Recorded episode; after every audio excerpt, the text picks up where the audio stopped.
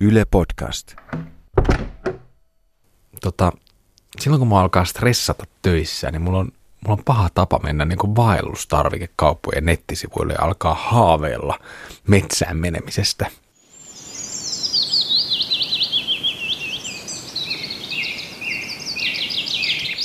Tämä on, tämä on vähän noloa, mutta se on totta. Siis välillä tulee sitä paitsi ostettua ihan älyttömiä juttuja näistä kaupoista, vaikka, vaikka mä käyn itse asiassa aika harvoin retkeilemässä. Haluaisin käydä useammin. Mutta niin, terveisiä vaan tuottaja Sari Siekkiselle, että ei tämänkään ohjelman tekeminen ollut ihan niin sutjakasta kuin olisi voinut.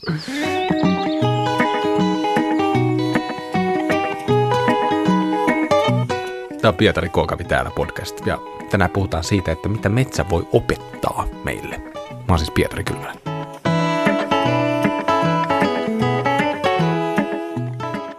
Tämmöinen nettimetsäsuhde on varmaan kaikkein semmoinen niin kuin vieraantunein metsäsuhteen muoto, luontosuhteen muoto, mutta samalla se on tosi tyypillinen meidän ajalle. Muutamia kuukausia sitten tota, maailman luonnonsäätiö WWF ää, raportoi, että 40 vuodessa selkärankasten määrä on vähentynyt maapallolla, siis globaalisti, 60 prosentilla. Eli 70-luvun alun jälkeen 60 prosenttia kaikista maailman selkärankasista on kuollut. Tämä on niin jotenkin järkyttävä tieto, että sitä on hirveän vaikea jotenkin hyväksyä tai tajuta. Mutta samalla siinä on niinku tiettyä ironiaa, että samaan aikaan kun tämmöinen raportti tulee, niin Pokemon Go-pelin niinku digitaalisten ötököiden populaatiot lisääntyy maailmanlaajuisesti hurjaa vauhtia.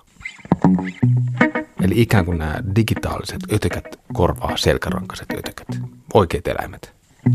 Tämmöisen maailmanlaajuisen sukupuuttoaallon ja jättimäisen luonnon tuohon keskellä ei voi oikeastaan niin muuta sanoa kuin, että onneksi meillä on Suomi ja suomalaisten erityinen luontosuhde.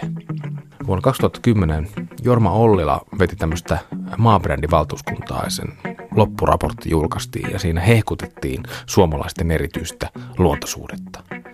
Ja se onkin tosi erityinen.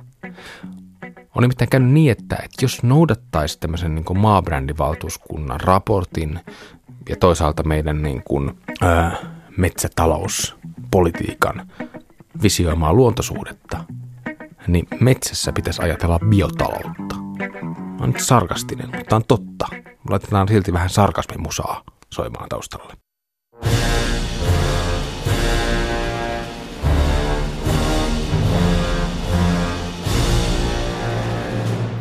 Eli Jorma Ollilan vetämän maabrändivaltuuskunnan loppuraportissa suomalaisten läheinen luontosuhde nähtiin myös niin kuin ratkaisuna maailman ympäristöongelmiin. Tämä biotalous, mistä nykyään paljon puhutaan, niin sillähän tarkoitetaan ö, uusiutuvien energia- ja, ja materiaalilähteiden entistä tehokkaampaa käyttöä. Mutta oikeasti se tarkoittaa entistä tehokkaampaa suomalaisen metsän taloudellista hyödyntämistä. Eli me ollaan meidän itsenäisyyden aikana vaellettu niin kuin tosi pitkä matka Impivaarasta, sieltä niin kuin umpipusikosta keskelle puupeltoja.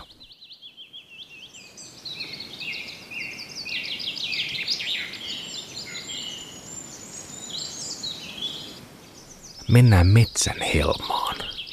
Mennään metsän helmaan. Mennään metsän helmaan. Nämä on tämmöisiä vanhoja sanontoja, joihin varmaan vieläkin liittyy se vahvasti elävä myytti suomalaisen luontosuhteen omalaatuisuudesta. Että metsä on ikään kuin hahmo, jonkinlainen henkilö, jonka helmoihin voi ryömiä vähän samalla tavalla kuin äidin helmoihin ryömitään.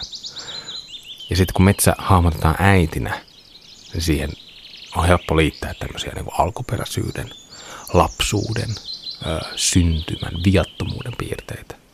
Mutta sitten iskee tämä metsädepressio, että tulee mieleen, että onko tässä joku sellainen niin kuin myyttinen kuvio jotenkin käynnissä, että, että me ollaan niin kuin ilmastonmuutoksen ja lisä, lisääntyvän biotalouden niin kuin aikakaudella samalla murhaamassa tätä äitiä.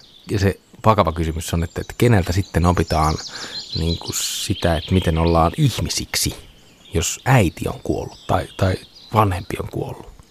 Koska jonkinlainen kasvattaja metsäkin on. Metsä suhisee, se kuiskii. Sillä on ikään kuin oma aikansa, se on oma maailmansa. Ja nyt jos tullaan takaisin tähän yhteiskunnalliseen ajatteluun, tähän yhteiskunnalliseen ilmapiiriin, niin meidän pitäisi muistaa, että suomalaista koulutusyhteiskuntaa, ja tämä on mun väite, suomalaista koulutusyhteiskuntaa ei oikein voi ajatella ilman tämän metsän opetuksia.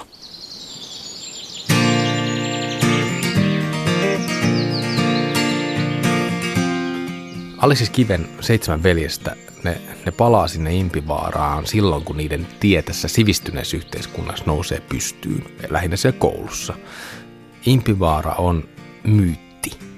Yhtäältä sillä niin impivaaralaisuudella tarkoitetaan tämmöistä takapajusta metsäläisyyttä. Mutta toisaalta sillä on myös toinen merkitys, että, että se on myös semmoista luonnonläheisyyttä ja, ja mehevää tonkimista. Aika kotoisa paikka siellä Impivaaran metsissä niillä veliksillä on mahdollisuus olla vapaita ja, ja kaukana siitä niin kuin esivallasta ja, ja, ja kuriyhteiskunnasta. Ja sen takia ne sinne menee. Ja sitten se hauska juttu on se, että, että samalla ne voi siellä metsän piirissä keskenään harjoitella yhteiskunnan tavoille. Ja tähän on aika perinteiseksi muodostunut tulkintamalli seitsemästä veliksestä. Eli että se metsä on niille semmoinen vähän niin kuin Montessori-koulu, jossa, jossa lapsille tarjotaan enemmän semmoisia oppimisen välineitä ja olosuhteita kuin suoranaisia kuin suoranaista opetusta. Ja sitten ne voi palata sieltä. Mutta tässä on sen jutun clue, että ne velikset menee metsään sen takia, että ne haluaa osaksi yhteiskuntaa. Simeoni sanoo siellä Impivaarassa, että veljesten pitäisi luoda itselleen uusi sydän ja uusi koti metsien kohdussa. Tässä on taas tämä äitisymboliikka. Eli se metsään muuttaminen tarkoittaa yhdenlaista uudelleen syntymistä. Se on niille orvopojille, se on koti, elämänkoulu, ja kasvatuslaitos samaan aikaan. Ja, ja se linjaston toisesta päästä putkahtaa sitten esiin valmiita kansalaisia, jotka saa ihan sille arvostettavankin elämän, ainakin suuri osa niistä. Eli vaikka ne pakenee sinne metsään sitä rovastin koulua, niin se metsä on silti sivistävä ja valistava paikka.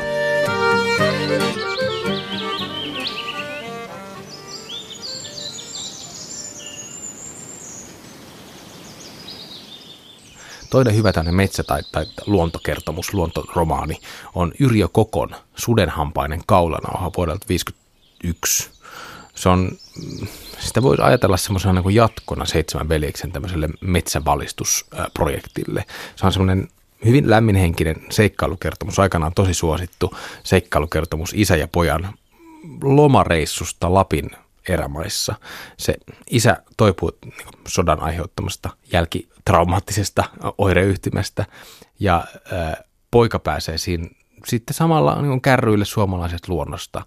Ja oikeastaan luonnossa oleminen on siinä niin ihmiseksi oppimista. Se pojan äiti on vielä kuollut, se on orpo, or, puoli orpo, joten se Lappi on taas vähän niin kuin sen äidin korvike. Näin mä ainakin sen tulkitsen. Se Lapin luonto tarjoaa sille isälle ja pojalle myös semmoisen ylisukupolvisen samastumiskohteen. Ne on molemmat innostuneita lintujen tarkkailusta ja, ja se isä toteaa sille pojalle, että sinä olet vain hiukan toisenlainen kuin hän oli ollut lapsena. Että vapaassa luonnossa niin kuin ponnistelu yhdistää kaksi tämmöistä niin eri aikaista, eri sukupolvien kokemusta toisiinsa. Se luonto niin kuin ikään kuin lähentää isää ja poikaa toisensa myös siksi, että, että se on riippumaton niin kuin ihmishistorian kulusta. Vaikka se isä on niin kuin käynyt sodan ja se on sen takia niin kuin tosi väsynyt ja, ja masentunut ja ehkä traumatisoitunut, niin se löytää silti niin kuin yhteyden poikaansa sen luonnon kautta.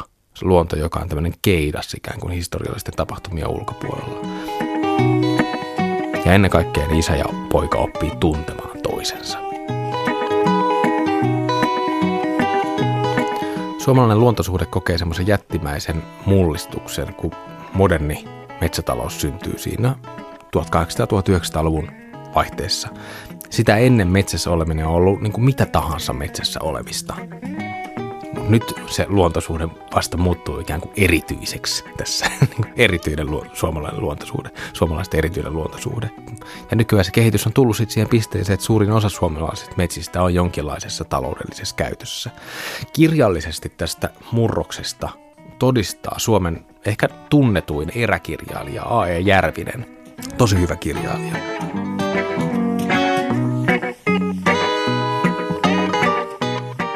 Tämä Järvinen on tullut niin kuin tunnetuksi tosi semmoisista kauniista, myös Lapin kuvauksista, jossa no oikein klassisia, jossa niin huurren metsot hakkailee havuja ja nokipannu porisee ja, ja miehet tyypillisesti mittailee omaa niin kuin elämänkokemustaan niissä koskemattomissa Lapin metsissä ja, ja jokivarsilla. Mutta samaan aikaan, kun tämä Järvinen samoili näissä koskemattomissa ikimetsissä, niin se oli myös metsähallituksen metsän arvostelija ja ylimetsän hoitaja. Ja itse asiassa A.E. Järvinen on niinku vastuussa siitä, että avohakkuut, laajat avohakkuut, jotka oli silloin niinku 60-luvulla, 50-60-luvulla jättimäisiä, niin ne ulotettiin sinne ihan Suomen niinku pohjoisimpaan, pohjoisimpiin osiin. Joskus niin kuin metsästysretkillä Järvinen oli, oli vitsailu niin työkaveriensa kanssa olleensa suunnittelemassa alkuperäisen luonnon pilaamista.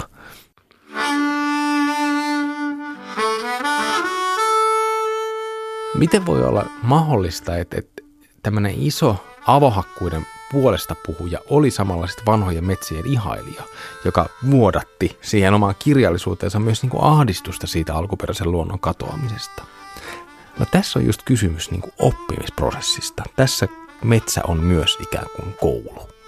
Tämän Järvisen elämäkerturi mm, Petteri Holme ja Risto Pyykkö kertoo, ää, miten sen Järvisen luontosuhde syveni niillä pitkillä metsänarviointimatkoilla. Sen Järvisen katse oli ikään kuin harjaantunut harottamaan. Eli toinen silmä arvioi sitä, sitä metsää taloudellisen hyödyn näkökulmasta ja toinen sitten harhaili vapaasti niiden metsojen soidin tantereilla ja, ja tähtäili kurkien muuttoauroja ja mitä ikinä. Ja tämän harottavan katseen takia A.E. Järvisessä itse asiassa kiteytyy suomalainen luontosuhde, siis suomalainen moderni luontosuhde, koko tämä erityisyys. Metsään ei enää mennä ikään kuin harjoittelemaan kansalaisuutta, niin kuin seitsemän veljestä oli mennyt, vaan tekemään tiliä omasta ristiriitaisuudestaan. Ja tätähän se impivaaralaisuuskin tarkoitti, eli metsäläisyyttä ja sitten samalla mahdollisuutta harjoitella sivistystä. Luonnonsuojelua ja luonnon käyttöä. Luonnonsuojelua ja luonnon tuhoa Järvisen tapauksessa. Eli tämä vihreällä kullalla ostettu suomalainen hyvinvointi tarvitsi itse asiassa sotien jälkeen tämmöisiä Järvisen ja, ja Yrjä Kokon kaltaisia luonnon ihailijoita, jotka oli sitten toisaalta sillä toisella kädellään valmiita niin tarttumaan toimeen, ottamaan sen taloudellisen hyödyn.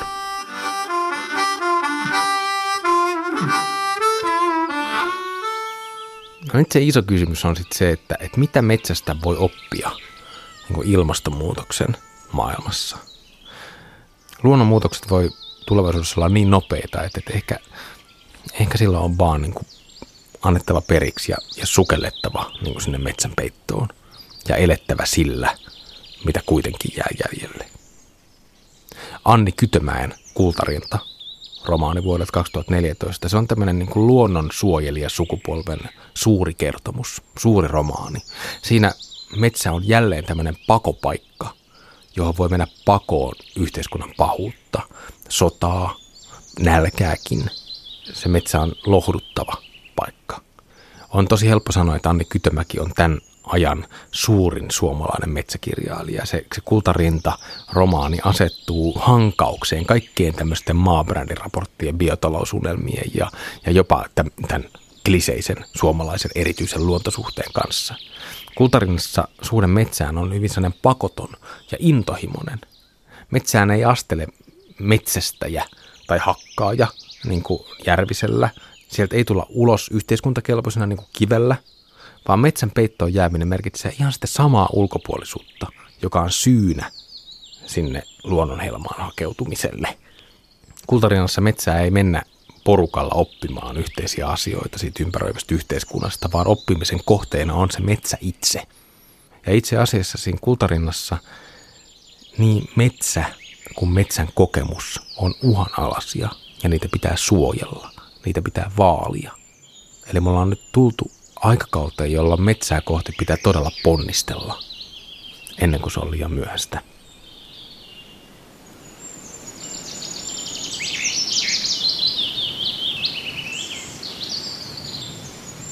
Tämä oli Pietari Kookavi täällä, kirjallisuuspodcast. Mä siis Pietari Kylmälä ja tuottaja oli Sari Siekkinen.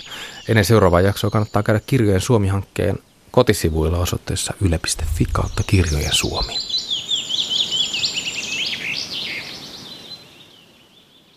Yle Podcast.